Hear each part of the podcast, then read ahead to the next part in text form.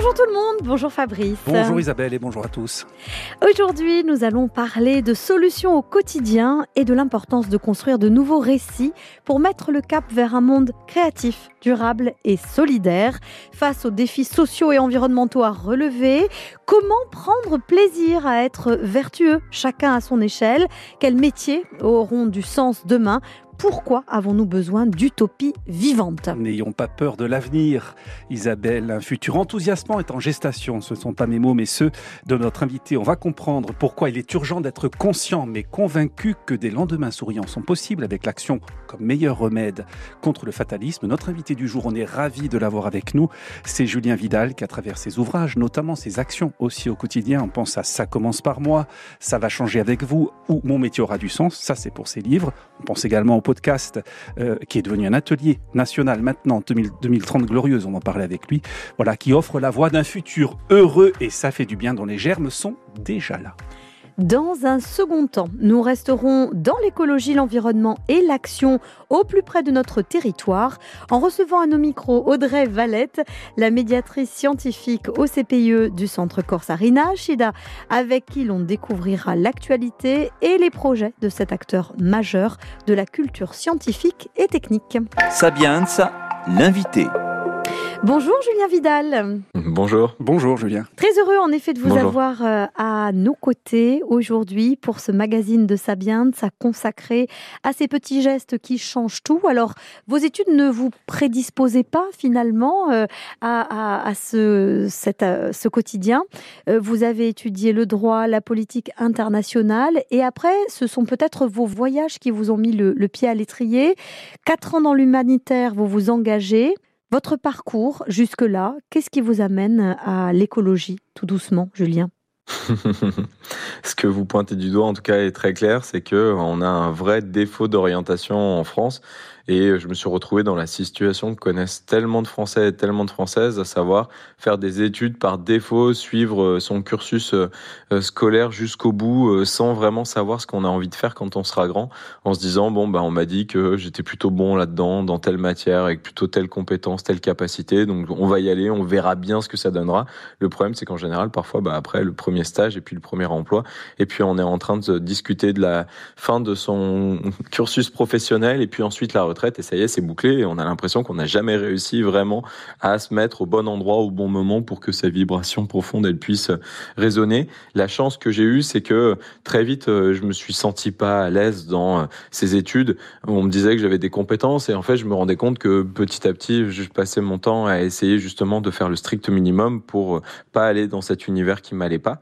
Et donc, j'ai eu cette opportunité de dire bon bah en fait, allez, je m'en retire.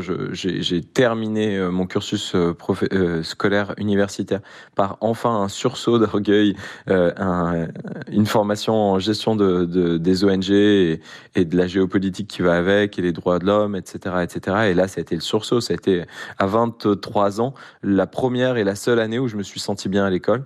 Bon, après, j'ai peut-être pas de souvenir de ma maternelle, donc je, je peux plus trop en, reparler. Mais et, et en fait, après, c'était l'évidence et l'évidence de, de l'altérité, de l'envie de contribuer à une cause qui me dépasse. C'est vrai qu'au début, pour moi, c'était vraiment la solidarité internationale, ce qu'on appelle le développement, l'envie pour tous et toutes de bénéficier d'un revenu stable, d'une éducation décente, d'un accès à la santé. Et en fait, très vite, euh, bah, il y a eu cette fibre écolo qui était en moi, quoi qu'il arrive, parce que je suis grenoblois, euh, on a l'accès aux montagnes, mais aussi déjà tout un tas de choses dont on est en train de payer le prix de plus en plus euh, régulièrement, parce que les pics de pollution à Grenoble, parce que les neiges qui sont de plus en plus aléatoires et ce genre de choses.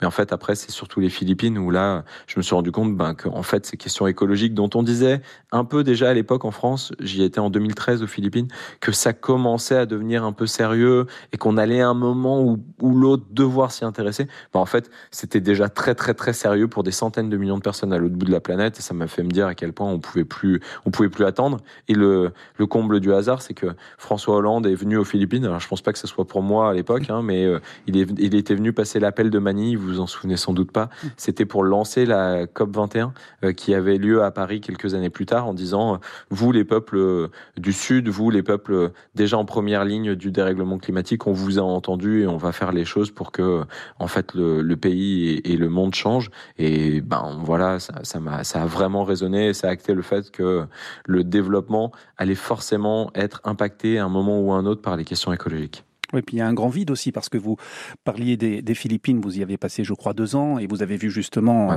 à la fois le décor euh, paradisiaque puis l'envers du décor et vous l'avez précisé, le réchauffement climatique en train de se faire. Là, c'est pas une prospective, hein, vous étiez dedans. Malgré tout, vous rentrez les donc inondations, et oui, et oui. la pêche à la dynamite, euh, les îles paradisiaques où on fait venir des flots incessants de touristes qu'on est obligé de fermer parce qu'il y a plus d'eau, on n'arrive plus à gérer les déchets. Enfin, c'est vraiment une, une sorte les Philippines, un tube à essai de tous les dérives du monde. Il y a un fleuve qui part de Manille, dont le nom est en train de m'échapper, qui, si je dis pas de bêtises, déverse 10 ou 20% de la pollution plastique mondiale. Enfin, c'est vraiment, euh, c'était, c'était un zoom sur toutes les, tous les affres écologiques du monde, que j'allais le dire comme ça. Et donc, euh, de s'y confronter comme ça aussi durement sur le temps long, ça, ça peut faire que réveiller. Et c'est ça. Et puis quand vous rentrez en France, parce qu'à un moment donné, vous rentrez, vous êtes riche de cette expérience de plusieurs années autour du monde et vous voulez que votre quotidien ait un sens. Vous vous posez des questions en permanence. Ça, ça revient beaucoup dans votre parcours, Julien, aussi, d'être curieux d'abord et toujours s'arrêter, prendre le temps de se poser des questions. Et là, vous vous dites, qu'est-ce que je vais faire au quotidien, moi, désormais, euh, avec ce retour euh, sur mes terres, je dirais, natales? Et vous partez vers ce projet euh, fou, difficile, euh, de, et que vous vous êtes fixé voilà, comme une, une marotte à tenir avec cette obligation de 365 gestes euh, vertueux pour la planète en 365 jours. Ça a donné euh, un site, puis un ouvrage. Ça commence par moi. Vous nous en parlez parce que ça fait un carton ensuite au niveau médiatique, mais dans le bon sens, c'est-à-dire beaucoup, mhm. beaucoup d'inspiration derrière. Ouais, euh, je suis très content que vous parliez de la, curiosité, Fabrice. Merci parce qu'effectivement, on, on, pointe souvent du doigt le fait que quand on doit se pencher, s'intéresser aux questions écologiques, c'est un, c'est un fardeau, un sacerdoce parce que c'est lourd, c'est complexe. Et en fait, moi, me poser des questions, ça n'a jamais été lourd et complexe. C'est au contraire de potentielles sources d'apprentissage, de potentielles rencontres avec des personnes inspirantes, la capacité de regarder sous un jour nouveau avec plus de fraîcheur son quotidien parce que ça, en fait, je vais le dire un peu brutalement, pardon, mais, mais le ronron du quotidien, ça me fait chier. Voilà, ça y est, je l'ai dit. Donc, euh, je suis content quand on peut se poser des questions. Je suis content quand on peut se poser la, question de savoir comment on peut changer quelque chose, améliorer un truc. Voilà, j'aime bien ça. Et donc, pour moi, du coup, vous avez dit euh, euh, difficile cette, cette expérimentation. Ça l'était pas du tout. C'était vraiment un jeu. C'était l'envie de, bah, de m'améliorer, de rencontrer des gens, de me poser des nouvelles questions, d'être un peu plus au fait des enjeux de notre époque. Et donc, c'était un vrai plaisir avec en plus une lecture que sur laquelle j'aurais sans doute dû plus insister à l'époque, qui était de se dire, bah, ne prenons pas simplement la question écologique du point de vue de l'individu sous l'angle des petits gestes. Les petits gestes, c'est fini, ça y est, c'était bien dans les années 90, mais dépassons ça. Et donc, ça commence par moi d'avoir une action ambitieuse, holistique, complète, enthousiasmante, euh, joyeuse aussi. Et à l'époque, bah, ça a été ensuite largement repris, notamment au moment des Gilets jaunes où on disait fin du monde, fin, fin du mois, même combat. Mais de dire qu'en fait, la question écologique, elle était liée aux enjeux de solidarité, elle était liée aux enjeux de spiritualité. Et donc, en fait, ça reprenait ce que j'ai découvert découvert que plus tard le concept de la euh, trilogie des trois S de Satish Kumar, qui est une sorte de mélange entre notre Pierre Rabhi et Gandhi, et qui dit qu'en fait, bah, une écologie profonde, c'est euh, euh le, le, la, le soil, comme il le dit en anglais, donc c'est l'écologie du sol, comme on l'imagine à peu près concrètement, une écologie sociale, donc society, et une écologie spirituelle de la soul, c'est l'âme, et donc c'est cette écologie ambitieuse dans laquelle je me retrouvais, que j'essaie de porter avec. Ça commence par moi et je pense que c'est aussi peut-être pour ça, parce que je le faisais régulièrement un peu sur les réseaux sociaux, c'est vrai, mais aussi avec de l'humour, avec de la transparence pour montrer qu'en fait on n'était pas du tout parfait sur ces questions et qu'on le serait jamais et c'était tant mieux, parce que ça me faisait un peu flipper à l'époque, je sais pas si vous vous en souvenez, mais on, parlait aussi du zéro déchet qui montait en flèche et donc on avait Bea Johnson qui se baladait un peu de partout avec son, petit euh, bocal de déchets qu'elle produisait en un an et je voyais ça comme une quête de la perfection qui me, qui m'allait pas du tout parce que j'ai l'impression qu'on continuait à s'enfermer dans cette euh, compétition à outrance et donc j'avais envie de qu'on se dise qu'en fait l'écologie ça pouvait être marrant et que ça pouvait être libérateur. Et, je crois que c'est peut-être ça aussi qui a un peu marché à l'époque. Et puis on a le sentiment que cette, euh, cette ce souci de, de, résoudre les problématiques euh, écologiques, euh, couplé à votre curiosité naturelle, à votre spontanéité, elle est éminemment liée aussi au plaisir, à la satisfaction que l'on a finalement d'être utile à son niveau dans son quotidien. Ça c'est plaisant quand même. Absolument, mais en fait, j'ai le, le, défaut de mes qualités qui, euh, d'une certaine manière, euh, me permettent de ne pas me satisfaire de, notre mode de vie actuel et de pas comprendre pourquoi on doit tous courir dans nos roues euh, séparées et générer le maximum de rentabilité pour avoir un revenu qui va nous permettre ensuite d'aller faire la queue dans les grands centres commerciaux le week-end. Ça me, ça, me, ça me va pas, ça me satisfait pas et j'arrive pas à me dire que c'est tout ce qui nous attend. Et donc quand on se dit ça, bah, on a envie de voir ailleurs, on a envie de se poser des questions et, et, et c'est pas mal ce qu'on entend de plus en plus monter. Vous avez sans doute dans vos émissions dû évoquer le sujet de l'éco-anxiété. Bien sûr. On parle de solastalgie et en fait on dit bah oui mais ces gens-là ils souffrent de voir l'état du monde. Mais je pense pas du tout que ça soit vraiment euh, comme ça qu'on doit le présenter. Effectivement il y a de la souffrance quand on voit l'état du monde, mais aussi il y a de la lucidité et en fait les gens ils sont pas éco-anxieux, ils sont éco-lucides et éco-clairvoyants et de voir que en fait on est malade dans un monde malade et qu'on on n'accepte pas ce mode de pilote automatique. Moi, je trouve que c'est une vraie qualité. il faudrait commencer par reconnaître ça. Et ça changerait complètement la manière d'affronter, de, regarder ces gens qui sont de plus en plus éco-anxieux. Ceci étant dit, du coup, bah, quand on se dit, moi, en fait, ma vie, j'ai pas envie de la, de, de, de de vivre euh, à la gagner et de me limiter à ça et puis ensuite de la compter en regardant les étagères qui en fait s'écroulent sous le poids de tous ces objets inutiles qui prennent la poussière ça me suffit pas euh, j'ai eu la chance d'avoir des grands-parents euh, qui avaient un peu cette sagesse ancestrale qui me racontaient des choses du style, ben en fait, ça sert à rien d'être le plus riche du cimetière et toutes ces, ces choses qu'on entendait dans la bouche des plus anciens et, et, ça a fait ça a fait mouche pour moi. Et donc une fois qu'on se dit ça, ben effectivement, on se pose des questions, on a envie de voir comment font d'autres et puis on, s'entoure d'une certaine manière de gens qui ont osé aller contre les, le fait établi et qui en fait sont heureux. Et ça, en France, c'est quand même un peu bizarre en général d'être au contact de gens profondément heureux. Ça fait, ça fait bizarre, ça réveille, ça intrigue.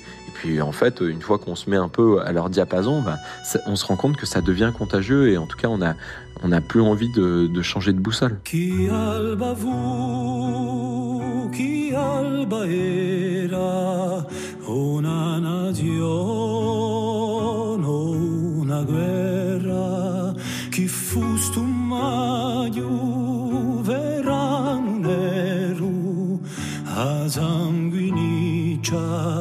Sotto bandera a mezzo all'agne ora così sonnato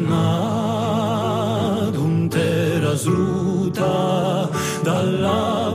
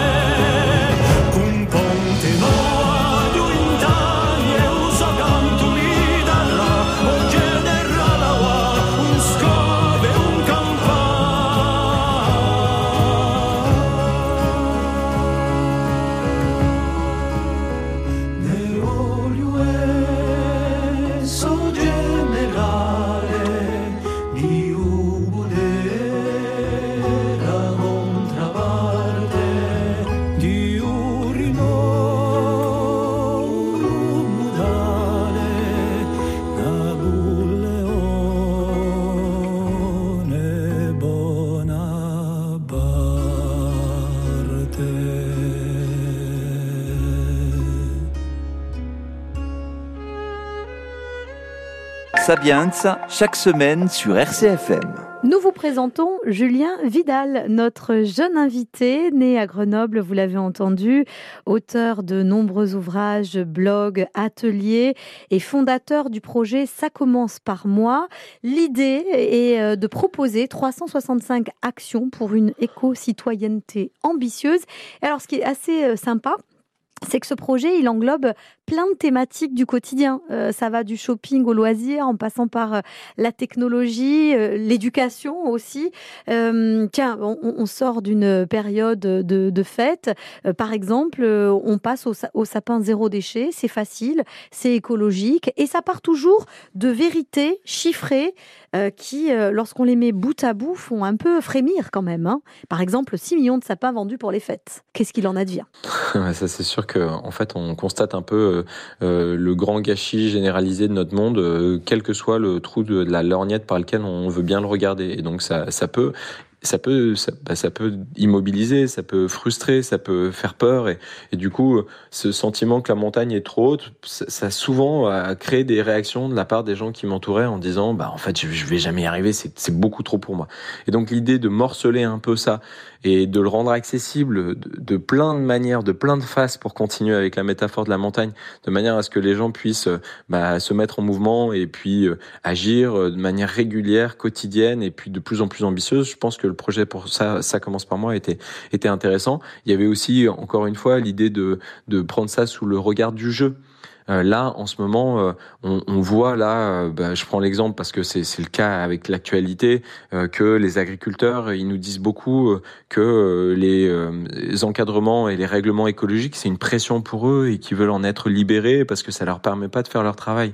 Et en fait, ça montre à quel point on reste encore et encore dans le même sillon de surconsommation, surconsommation pardon, et donc de surproduction, et qu'on voit pas l'opportunité qu'il y a derrière, parce que en général, et c'est même une partie des agriculteurs qui le disent, bah, les, les, règlements, les encadrements écologiques, sont d'abord là pour eux pour protéger leur santé, pour protéger leur héritage, leur, leur transmission, pourquoi pas, aux nouvelles générations, faire en sorte que le sol reste vivant, que leurs produits soient bons et que ça ne porte pas non plus atteinte à la santé de leurs clients. Enfin bref, c'est tout un tas de cercles vertueux. Et avec ça commence par moi, je voulais montrer qu'on avait plein de portes d'entrée, mais bien des portes d'entrée, j'insiste là-dessus, c'est pas l'idée euh, de voir ça comme une finalité, mais des portes d'entrée pour remettre euh, au centre de nos vies ce cercle, ces cercles vertueux qui, euh, en fait, nous permettent de retricoter le lien qu'on a perdu avec le vivant et de se rendre compte qu'en fait, bah, ce qui nous attend, c'est pas juste un, un capitalisme euh, un peu, euh, je sais pas comment le dire, Débridé. on va dire lissé, contrôlé, euh, régulé. Non, non, ce qui nous attend, c'est plein d'autres choses, plein d'autres manières d'être au vivant, d'être aux autres, et que, en fait, bon, bah, on a joué là une sorte de monopoly géant pendant quelques décennies. C'est, c'est, pas grave, on savait pas à quel point ça allait euh, détruire et, mettre en danger les systèmes, euh, euh, le système Terre et tous ses équilibres, ben en fait, il y a plein de choses qui nous attendent. Et donc, de commencer par soi et de se rendre compte que c'est possible d'avoir un impact sur l'organisation du monde, sur l'organisation de sa vie, sur notre capacité à, à, à, à, la ressentir, cette vie, et à entrer en interdépendance avec les autres, ben, il faut commencer quelque part. Et je trouvais que de présenter autant d'actions pour pouvoir s'y mettre. C'était euh, une bonne manière de, aller de pallier au défaitisme un peu ambiant que je ressentais à l'époque. En tout cas, elle a été beaucoup suivie, cette méthode, cette action. Vous êtes aujourd'hui sur des projets, on va en parler, un 2030 glorieuse aussi, euh, avec de l'imaginaire, du récit, hein, de nouveaux, euh, voilà, de, de, nouveaux imaginaires et donc récits que vous proposez de toucher du doigt à travers un blog, mais aussi à travers des ateliers. Et ça, c'est fabuleux, on en parle là. Mais justement, sur cette question de ça commence par nous, sur cette question de, de voilà, de s'investir personnellement, personnellement, face, et vous devez tellement l'entendre, ça, Julien Vidal, face à la, une mondialisation galopante, à un capitalisme effectivement qui peut euh, prendre les rênes d'un certain nombre de choses, euh, cet impact individuel, on entend beaucoup, mais qu'est-ce qu'au fond je peux faire moi tout seul? Quel hmm. impact ça va avoir Avec derrière évidemment un effet euh, à la fois parfois culpabilisateur et qui démobilise? Vous, vous dites non. on peut chacun avoir un petit pas qui, voilà, dans une série de grands pas, va compter. Non, aussi. Fabrice, me faites pas le coup du ah, petit pas. Non, non, allez, je vous, m'interrompt, ça y est, vous, allez me fâcher. Je vous ai pas fait le coup du colibri, vous avez vu. Hein. non, non, c'est déjà sympa, mais le coup du petit pas, je le prends presque mal, là, Fabrice. En fait, ça commence par moi, c'était de dire, effectivement, je suis la seule personne sur laquelle je peux avoir du contrôle. Par contre, en fait, je, euh, je, je me dois euh, ensuite d'agir pour aller vers les autres. Et donc, euh, on a une vraie force quand on fait collectif, quand on fait corps, quand on fait cœur. Et donc, ben, que ce soit à l'échelle de mon quartier, de ma famille, de mes amis, de mon entreprise, de mon association, de mon école, de ma ville, et puis en fait même de mon pays etc., etc. Là, j'ai des vrais leviers d'action. Donc, ça commence par moi. C'était pas pour nous enfermer, nous enfermer dans notre euh, silo euh, individuel, individualisant, individualiste, mais bien pour dire à quel point on est des animaux sociaux, interconnectés, interdépendants. On existe par la communauté pour la communauté. Malheureusement, actuellement, ça nous joue des tours parce que bah, la communauté, elle nous dit que pour en faire partie, il faut euh, continuer à acheter des trucs, des machins, des bidules, avoir des marques, et, puis un SUV, et puis la Rolex à 50 ans, et donc toutes ces histoires qu'on se raconte pour faire communauté, elles, elles, elles jouent en notre défaveur à tous les niveaux, individuels et collectifs. Mais en fait, si on décide de se raconter d'autres histoires en communauté, et, et pour ça, on a un pouvoir pour infléchir ces histoires, les transformer aussi au niveau individuel, et c'est vraiment l'un des apprentissages de ce travail de ça commence par moi, parce que je pensais que j'allais agir, agir, agir, et que cette action allait inspirer, et qu'elle allait transformer, qu'elle allait alléger, qu'elle allait régénérer. Mais en fait, surtout, je pense que le plus, le point le plus positif, le plus impactant de ça commence par moi, ça a été le fait de raconter. Vous avez parlé de blog, il y en a eu des vidéos, des chroniques sur France 5, tout un tas de choses. Et en fait, le fait de raconter, ça ouvrait complètement un, un imaginaire des possibles fous pour les gens qui se disaient, mais pourquoi pas moi, en fait?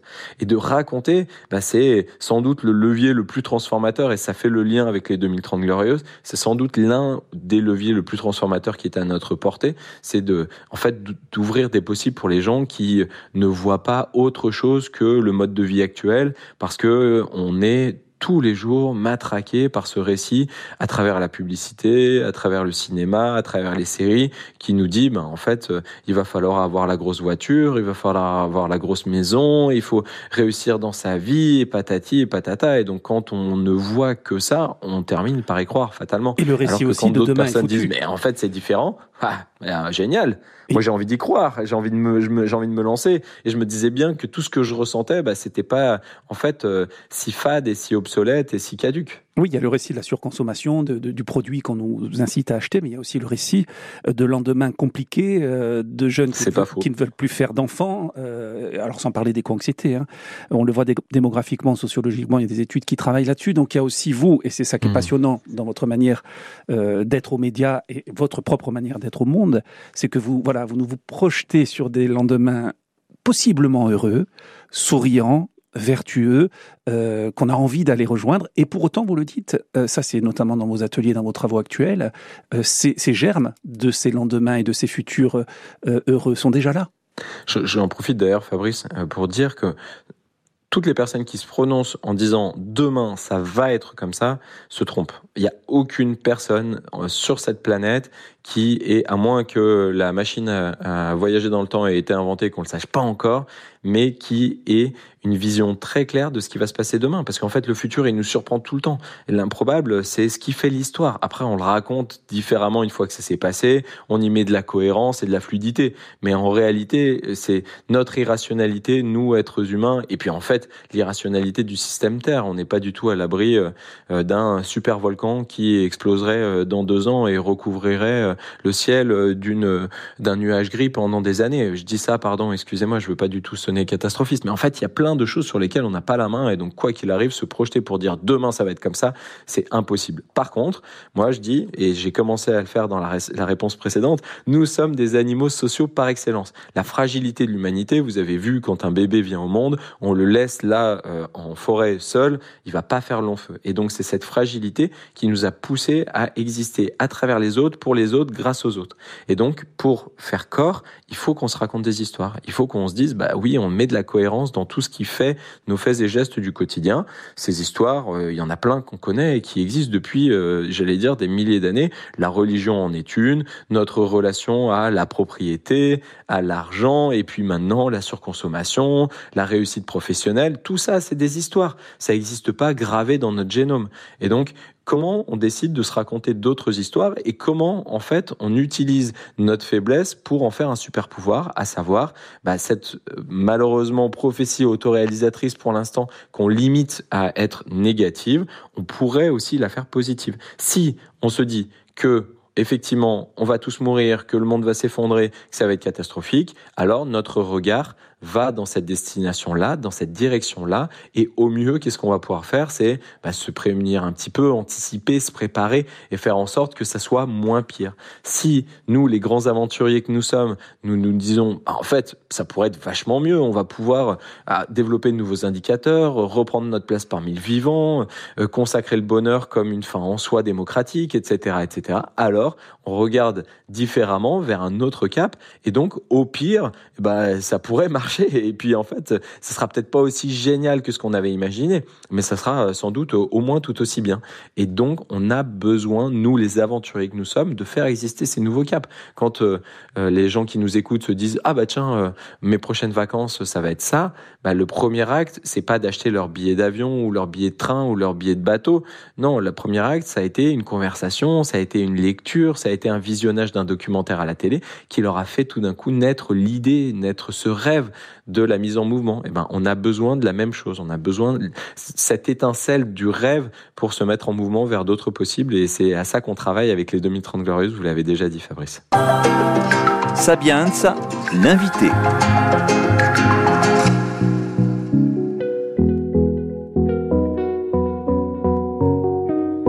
Big Flo et Oli,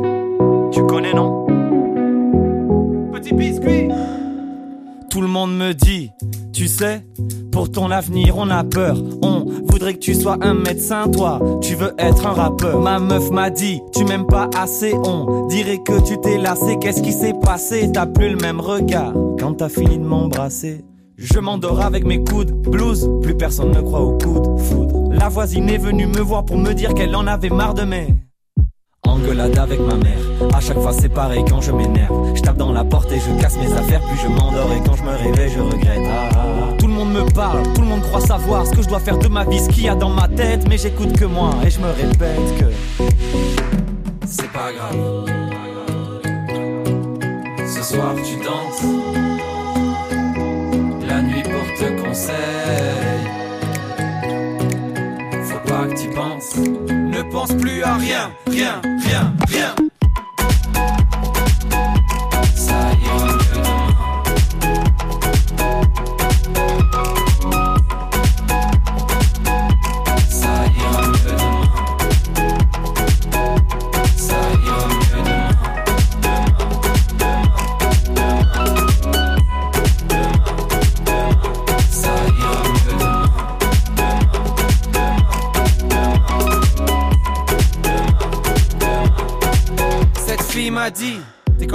En fait, tu m'apportes que des problèmes, allez sors de ma vie. De toute façon je le pensais pas, quand je te disais je t'aime. On nous répète qu'avant c'était mieux, on croit en l'amour qu'une semaine sur deux. Le temps passe vite, on est des jeunes vieux. Hier un petit m'a appelé monsieur. Par la fenêtre, j'attends un signe, je pense à mon avenir qui doucement se dessine. En attendant je me remets ce vieux son de Biggie, celui qui fait un seul sourire et mille pleurs. On attend la surprise comme les Kinder. Pour éviter de dire les enfants, j'ai rencontré maman sur Tinder. Les questions sans réponse se baladent dans ma tête. La main sur le cœur, des fois j'ai trop peur qu'il s'arrête. Mais j'écoute que moi et je me répète que c'est pas grave. Ce soir tu danses. La nuit porte conseil. Faut pas que tu penses. Ne pense plus à rien, rien, rien, rien.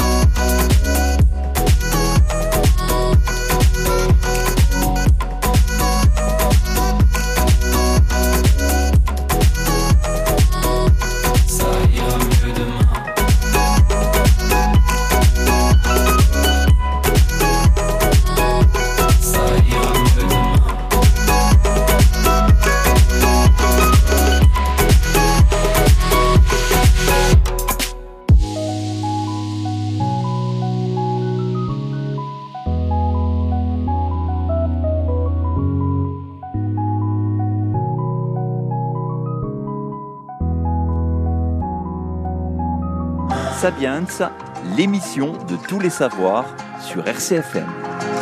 Nous sommes avec euh, l'auteur, euh, agitateur, euh, fondateur de plusieurs projets. Ça commence par moi, par vous et 2030 glorieuse, Julien Vidal. moi, je suis assez, assez conquise par le discours. Alors, le discours, c'est une chose.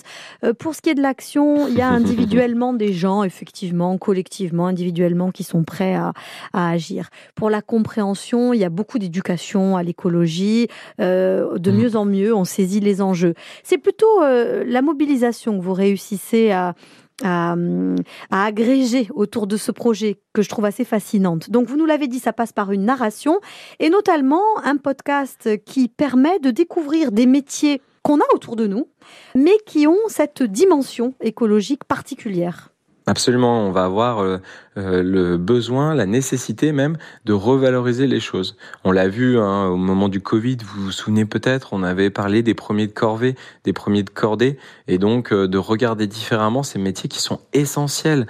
On a eu ensuite une grève des éboueurs, et on se rendait compte que nos villes étaient complètement bloquées quand on avait des gens, pourtant qu'on ose à peine regarder dans la rue, tant ben, notre société les a dévalorisés. Et donc, il faut re re-regarder ces gens avec tout le mérite qu'ils méritent parce que en fait ils ont une action essentielle au niveau euh, solidaire, au niveau euh, écologique, au niveau de la valorisation euh, de tout un tas de choses qui sont essentielles à notre retour parmi le vivant. Et donc je voulais faire ce travail là de sortir un peu du mythe du start-upper qui va créer un business dans son garage et en faire une entreprise à des milliards d'euros et changer notre rapport au monde parce que on va tous avoir des bagnoles électriques et on va pouvoir aller vivre sur Mars. Si Elon Musk écoute cette émission, qu'il se sente visé, il en aura bien raison. Et donc, euh, c'est le cas. Hein, il écoute. Hein, je vous donne une ah, mais je sais, je sais qu'il écoute attentivement l'émission et il doit sans doute être en train de, de tweeter sur X, euh, j'imagine, à propos de mes, mes, saillies. Mais en fait, l'idée, c'est de dire, ben non, on n'a pas besoin de d'attendre l'inventeur, le héros. Sortons de ce mythe euh, du gars qui crée tout depuis son cerveau. Au contraire, tout existe déjà, et c'est ça aussi que je trouvais fascinant, parce que quand j'ai lancé le podcast de je, voyais bien qu'il y avait des gens autour de moi qui faisaient des super métiers, qui participaient aux nouvelles abondances de demain, avec vraiment cette idée de se dire que si effectivement la décroissance aujourd'hui est bienvenue, c'est une porte d'entrée là aussi pour créer de la place pour plein de nouvelles croissances. C'est pas une finalité. On va pas vivre sous euh, euh, un monde décroissant pendant les dizaines de générations à venir. Non, c'est juste bah, une respiration, une place bienvenue pour y mettre d'autres choses, développer de nouveaux indicateurs, de nouvelles relations au monde, des nouvelles abondances. Et donc, bah, qui fait déjà ces nouvelles abondances? C'était ma question. Qui participe à des abondances vraiment pérennes, durables, solidaires à travers son métier? C'était une autre de mes questions. Je savais qu'il y en avait plein de gens qui le faisaient et qu'on le validait pas, ça, qu'on le regardait pas, qu'on le mesurait pas. Et j'avais envie de les mettre en avant. Et en fait, je me suis dit, bon, bah, je vais tenir une ou deux saisons. Il y aura une trentaine de profils, ce sera génial. J'en suis à la cinquième de saison. On a mis en avant plus de 100 métiers et je me rends compte à quel point, en fait, il y a tellement de métiers qui sont en général, c'est vrai, pas si nouveaux que ça. Parfois un peu malins parce qu'ils mélangent plein de thématiques. Ils ont réussi à, agréger euh, des expérimentations, des pratiques et à les reterritorialiser. Mais en fait, euh, c'est fou comme le monde de demain, il est déjà tout autour de nous. Et ça, c'est, je pense qu'une fois qu'on le consacre, une fois qu'on le voit, une fois qu'on change nos lunettes, alors bah forcément que l'enthousiasme revient parce que on se rend compte que c'est pas un truc à sortir de terre, c'est c'est quelque chose à, à changer d'échelle et ça change tout. Oui, 2030 glorieusement. On le dit, c'est un podcast. On renvoie d'ailleurs nos auditeurs évidemment sur tout ce que vous pouvez euh, encore euh, avoir sous forme de clic et ensuite sous forme d'écoute ou de vidéo. Mon métier aura du sens. Hein. Finalement, toutes ces interviews ont aussi donné naissance à un ouvrage où on parle d'architectes low-tech, d'artisans mhm. upcycleurs par exemple, de bouchers végétales ou, d'agricultrices urbaines. Quelque chose aussi de très intéressant, Julien Vidal, c'est que euh, il y a un maillage qui se crée autour de vos projets. Ça a été le cas par Ça commence par moi, mais là pour le coup, pour ce qui est plus d'actualité pour vous pour 2030 glorieuse, dans euh, la dynamique de la fresque du climat qu'on connaît peut-être et que nos auditeurs auront peut-être repéré. Absolument. Vous lancez euh, depuis maintenant quelques mois, un peu plus, euh, sur cette idée-là d'ateliers participatifs, les ateliers 2030 glorieuses. Ce serait important que vous nous en parliez parce qu'y compris encore s'il n'y a pas forcément de relais euh, sauf erreur. Non, et ça peut donner peut-être des idées. Ça, vous, vous nous en parlez un petit peu de, de ces ateliers? Fabrice, vous me tendez la perche idéale. Merci beaucoup parce que effectivement, c'est ce qui prend le plus clair de mon temps actuellement. Et vous l'avez dit, en fait, moi, ce qui me fait vibrer, c'est euh, non pas de mettre les gens sous cloche en disant il faut absolument que vous écoutiez tout mon contenu. J'ai raison, je sais que ça nourrisse mon ego et, et que ça me donne toujours plus de place dans les médias. Pas du tout. C'est de me dire bah si je me pose des questions, ça veut dire qu'il y en a peut-être plein d'autres autour de moi qui se posent des questions qui ont envie d'agir et, d'appartenir à une nouvelle communauté, et de se sentir écouté, reconnu, validé, légitimé. Et donc ce travail des 2030 Glorieuses que je trouve hyper libérateur à travers le podcast, il m'a donné envie de créer un cadre, une sorte de conversation utopique pour que plein d'autres puissent la mener, euh, parce qu'ils ont envie aussi de sortir un peu de ces carcans dans lesquels on s'est enfermé. Vous savez, la conversation écolo qu'on a déjà tous vécu et revécu, à la fin, on sait que de toute manière, on terminera perdant. Et donc, euh, comment on peut sortir un peu de ces étiquettes, de ces cases, pour euh, avoir une nouvelle conversation avec plus de fraîcheur, non pas l'envie de convaincre, mais l'envie de partager des vérités et de se poser en fait même plus de questions à l'arrivée qu'au début.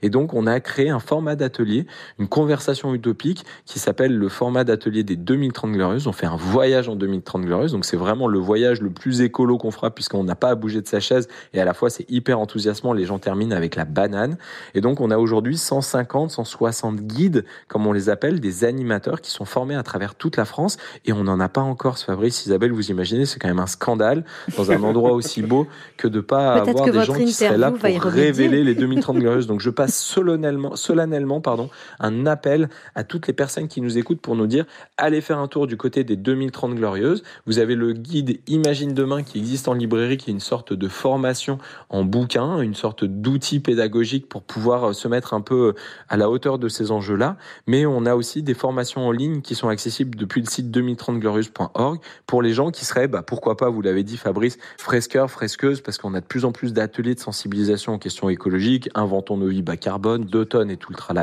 mais qui aussi, pourquoi pas, seraient animateurs sociaux, encadrant MJC. Enfin, il y a plein de gens, des personnes de CDI, vraiment, il y a plein de profils différents qui se sont formés aux 2030 Glorieuses et qui font que cet atelier puisse exister ensuite. Ça pourrait tout à fait aussi être dans le cadre d'une entreprise parce que les gens, ils ont envie stratégiquement de se projeter, euh, d'inclure leurs salariés, de, faire remonter des, des idées pour, euh, comme le disait Churchill, qu'on prenne le changement par la main avant qu'il nous prenne par la gorge.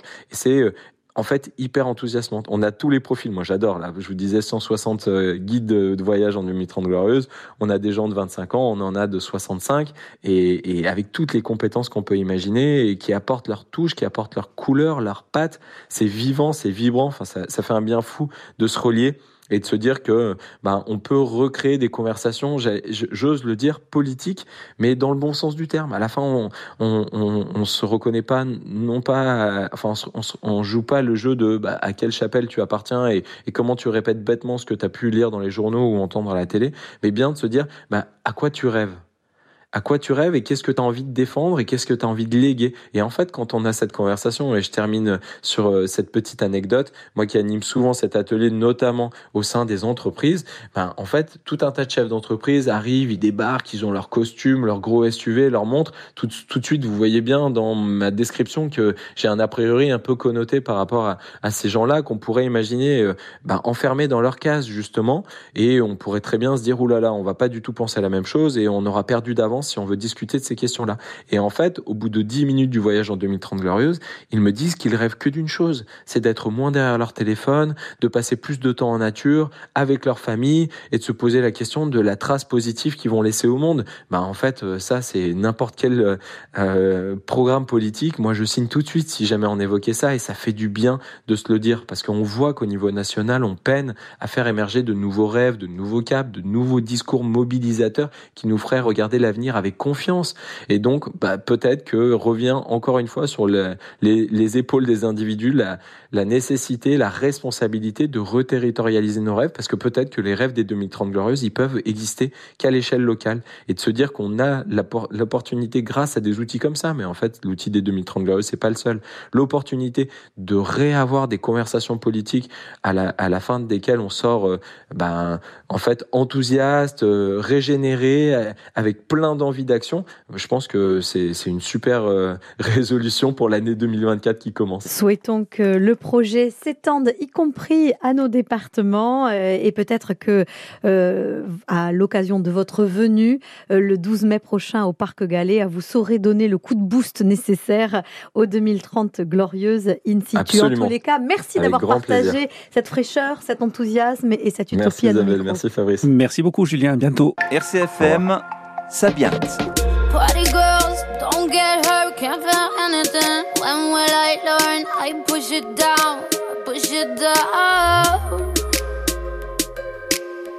I'm the one for a good time call, phone's blowing up. Ring on my doorbell, I feel the love, I feel the love. One, two, three, one, two, three,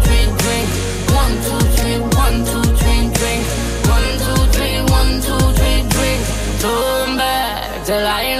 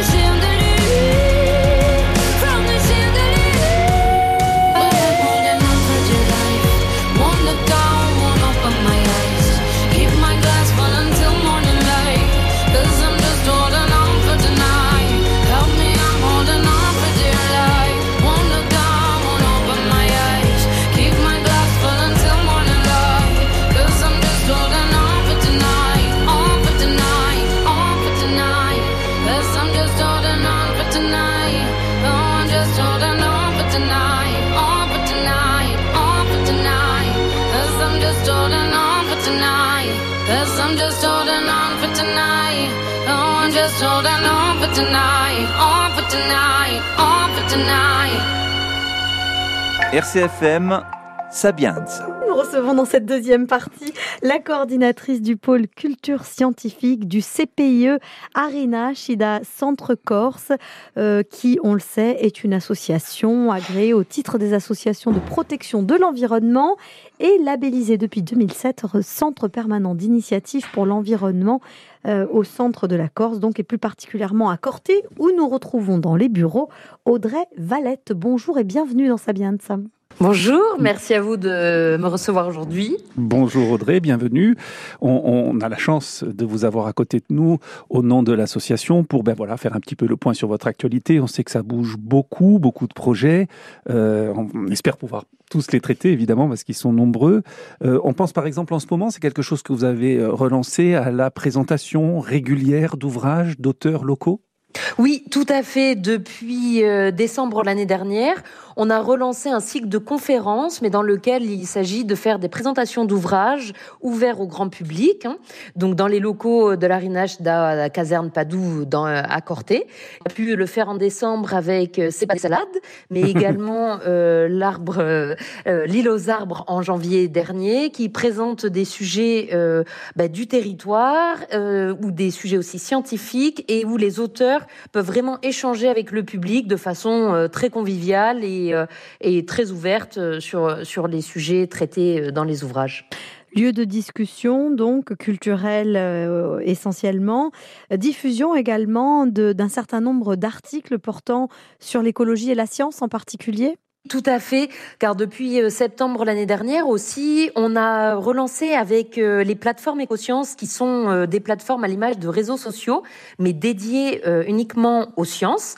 Donc les plateformes de Pays de la Loire, Hauts-de-France et Corse, en partenariat avec la revue naturelle, la revue d'histoire naturelle Espèces, des articles scientifiques, donc dans lesquels les auteurs mettent à disposition généreusement leurs articles, qui sont qui traitent de vulgarisation scientifique donc on a eu euh, la baleine bleue, on a eu le cas du casoar, et là actuellement on a le, gène du français de Guillaume Lecointre, qui sont des articles euh, généralement rédigés avec pas mal d'humour et que l'on met à disposition du grand public en diffusion libre sur les plateformes écosciences et qui invitent euh, le grand public à piquer un petit peu la curiosité sur des sujets très précis, très scientifiques, mais accessibles à tous. Oui, c'est important. Vous avez cité espèces, d'où sont euh, tirés ces articles? On, rend hommage là au travail de Cécile Breton, hein, qui a réussi à faire un, un, magazine qui, à l'époque justement où le papier est encore compliqué, ou même, je dirais, de mobiliser comme ça euh, de l'écriture scientifique vulgarisée, complexe, elle arrive à faire quelque chose de fabuleux.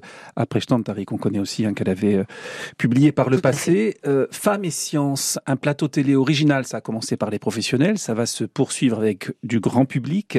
Ça, c'est une manifestation aussi qui est importante pour vous dans les mois à venir. Tout à fait. On a euh, un gros projet au sein de la culture scientifique qui est un projet de femmes et sciences et euh, qui a diverses dimensions, hein, dimension de réseau avec des femmes du territoire euh, qui sont inscrites dans des carrières scientifiques, mais des dimensions scolaires où on intervient aussi dans les établissements et des dimensions aussi à l'occasion de journées grand public, comme le 13 octobre qui est la journée Ada Lovelace, qui était une femme invisibilisée au cours de l'histoire, mais également à l'occasion du 8 mars, journée des droits des femmes et où, euh, à travers ce projet, on essaye de déconstruire et de casser les stéréotypes par rapport à la place euh, des femmes dans les sciences. Et donc, notamment à l'occasion du 8 et 9 mars, où on fait euh, un, sur deux jours un programme complet où il y aura une partie dédiée aux professionnels qui traitent de l'égalité, de la diversité, de, de l'inclusion, mais également des temps dédiés au grand public, aux jeunes également, avec des ateliers artistiques euh, traitant des femmes et des sciences et notamment un plateau télé qui sera diffusé euh, par la suite sur Télépaèse euh, à travers qui sera sous forme de quiz, de jeu sur la question de la place des femmes dans les sciences, donc qui abordera euh, l'effet Mathilda, les, les femmes scientifiques, les domaines scientifiques également, et sous forme de jeu ludique ouvert à tous. Le grand public, donc, les femmes, les jeunes, et puis le public des scolaires, très important dans euh, sa, son éducation, notamment à l'environnement.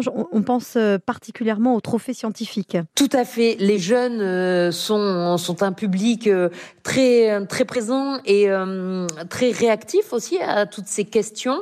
Et donc, on a un autre projet donc, qui s'appelle les trophées scientifiques, qui est un regroupement de concours nationaux et méditerranéens sur la thématique scientifique. Cette année, c'est l'année de la physique et nous avons un concours euh, auquel on est attaché particulièrement qui est le concours Euromed car il fait intervenir des équipes de Turquie, du Liban, du Maroc et également de l'Italie qui tous ces jeunes se regroupent euh, lors d'une même journée pour euh, concourir sur un, donc un, sujet scientifique autour de la physique. Et c'est vraiment un moment dédié aux sciences pour, pour discuter et, et travailler ensemble aussi de pouvoir faire euh, euh, converger différents points de vue au niveau des sciences et concourir euh, ouvert et dédié aux jeunes de, de, de, des maternelles jusqu'au lycée.